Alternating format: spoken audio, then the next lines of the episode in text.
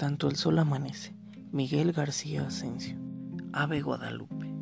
Ave Guadalupe. Suavidad en los dedos al dar al piste a pájaros en jaula. Tersura en la voz al decir frente a los barrotes el poema de ese día. Creíamos que les recitaba su fe y oímos el discurso de la celda. La domesticación nubla los ojos. El alpiste fácil emblandece el pico. La libertad se sume en el barbecho, o algo semejante. Estas y otras oraciones fueron trasfondo de una altitud frente a la vida. Rechazar la jaula exige una vocación de canto, un amor sin rejas. ¿Por qué no confiar en su vuelo? Desde chicos nadie les enseñó a ser libres, y sin educación en las alas los devora un jato o puede que se les empolve la vista. El amor fue contigo por no abrir los barrotes a pájaros sin vuelo. Ave Guadalupe fue tan buena que la cólera de Dios no logró amargarla.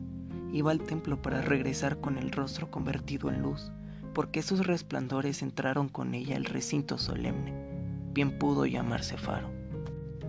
Abría con su mirada el cielo oscuro de las imágenes. Vean a Martín de Porres, dispuesto a ser pan en la sed de todos. Observa en su alma de paloma y de qué manera los animales le surcen el hábito.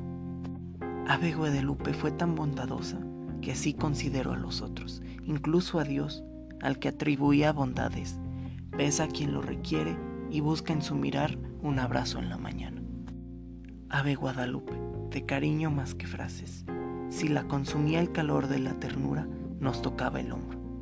En pocas ocasiones pronunció un los amo. Su amor de silencio no lo precisaba. Ejerció la ternura con las manos Bordó en las camisas navios para explorar el espíritu de quienes exploran no solamente mares balancines, para decir que la igualdad es el mejor de los credos antes y después de la marea. Los bordó con sus cabellos y un cuenta hilos para que todo llanto no fuese orfandades y sus aplicaciones una lección más allá de los años de la tela. Ave Guadalupe, Aquellas camisas las trituró el jabón, las desilvanó el agua, en el empeño de restar sudores en la ropa y testimonios a la piel.